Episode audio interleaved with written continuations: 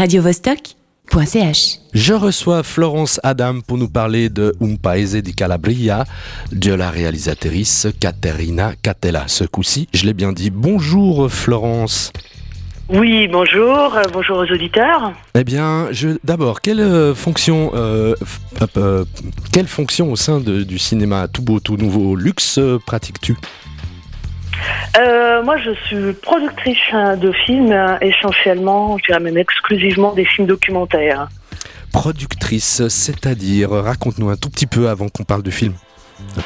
Le, le producteur, c'est un petit peu le, je dirais, le, le maître d'œuvre euh, sur la production d'un film entre euh, l'idée originale euh, qui est proposée par un auteur-réalisateur.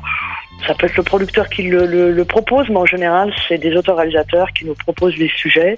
Et puis, bah, après, le tout, c'est une, une assez longue période pour les accompagner sur l'écriture et le développement de leur projet.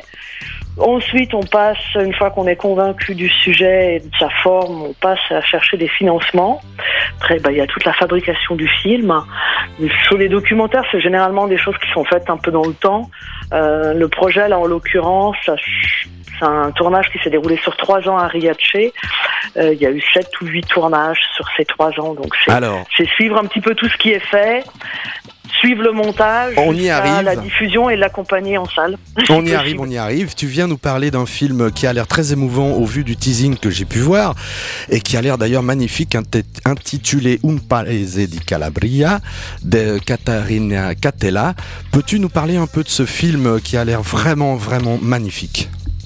Oui, oui, oui, c'est un film dont je suis très fière d'y avoir participé. Je suis coproductrice suisse, on est trois coproducteurs, il y a la France et l'Italie. Et disons que c'est un, un sujet euh, d'actualité puisque ça parle de la migration, mais ça ne parle pas que de la migration, ça parle aussi des flux migratoires puisqu'il s'agit d'un portrait d'un village au sud de la Calabre qui s'appelle Riace, qui a été euh, déserté par euh, les vagues euh, de migration italienne qui sont allées soit dans d'autres pays, soit dans le nord de l'Italie, et qui par hasard en, en 98 se retrouve à accueillir 200 Kurdes qui ont échoué sur leur plage. Mhm. Et euh, ça a été le début d'un d'un projet un peu pilote de village d'accueil qui a permis de faire revivre le village en accueillant régulièrement euh, des migrants. Donc ils ont une capacité d'accueil qui est à peu près de 200 migrants, ce qui est beaucoup pour la taille du village. Mais depuis, le village revit. Euh, Il y a une entraide, je dirais, intergénérationnelle, parce que c'était plutôt les personnes qui étaient encore là, c'était plutôt les personnes âgées.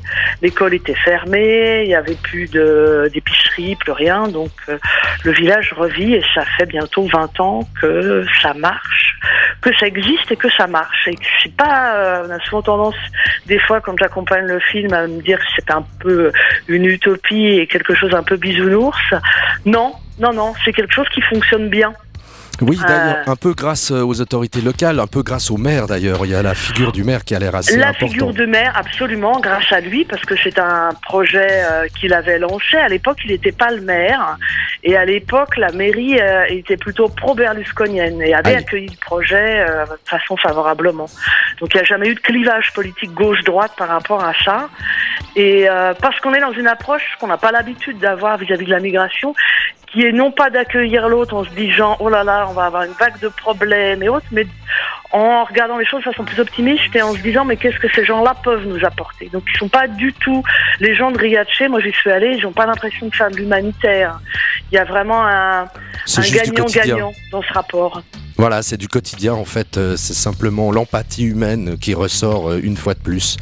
Euh, tu peux nous parler un petit peu aussi de sa réalisatrice, Caterina Catella, s'il te plaît? Alors, c'est deux réalisatrices, y a Chou et Yolo. Chou étant un, surnom, parce que c'est deux réalisatrices qui sont issues de l'émigration italienne. Et pour l'anecdote, son vrai prénom, je crois que c'est Marie Chantal. C'est des Italiens qui voulaient vraiment être très intégrés en France, bonne famille et autres, donc ils l'ont baptisée Marie Chantal. parce qu'à l'époque, bah voilà. euh, Donc elles sont nourries de, je dirais, des secrets les générations, euh, leurs grands-parents, pas vraiment parlé de, de- de ce qu'ils ont vécu quand ils sont arrivés en France, ou très rarement. Et le film a cette partie intéressante, c'est que la grand-mère d'une des deux réalisatrices, Chou en l'occurrence, a raconté une fois à sa tante son histoire d'immigration quant à les parties de Riace, les circonstances et autres.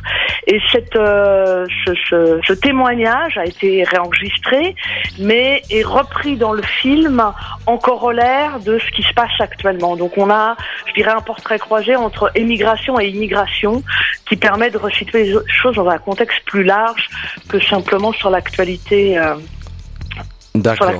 D'accord. Eh bien, merci. Le temps file. Merci beaucoup, Florence. Allez tous vite voir ce magnifique film euh, Un Paese de Calabria au cinéma tout beau, tout neuf, tout rénové luxe euh, au boulevard Karl Vogt à Genève. Au revoir, Florence. À bientôt. Au revoir. Merci beaucoup. Au revoir. Radio -Vostok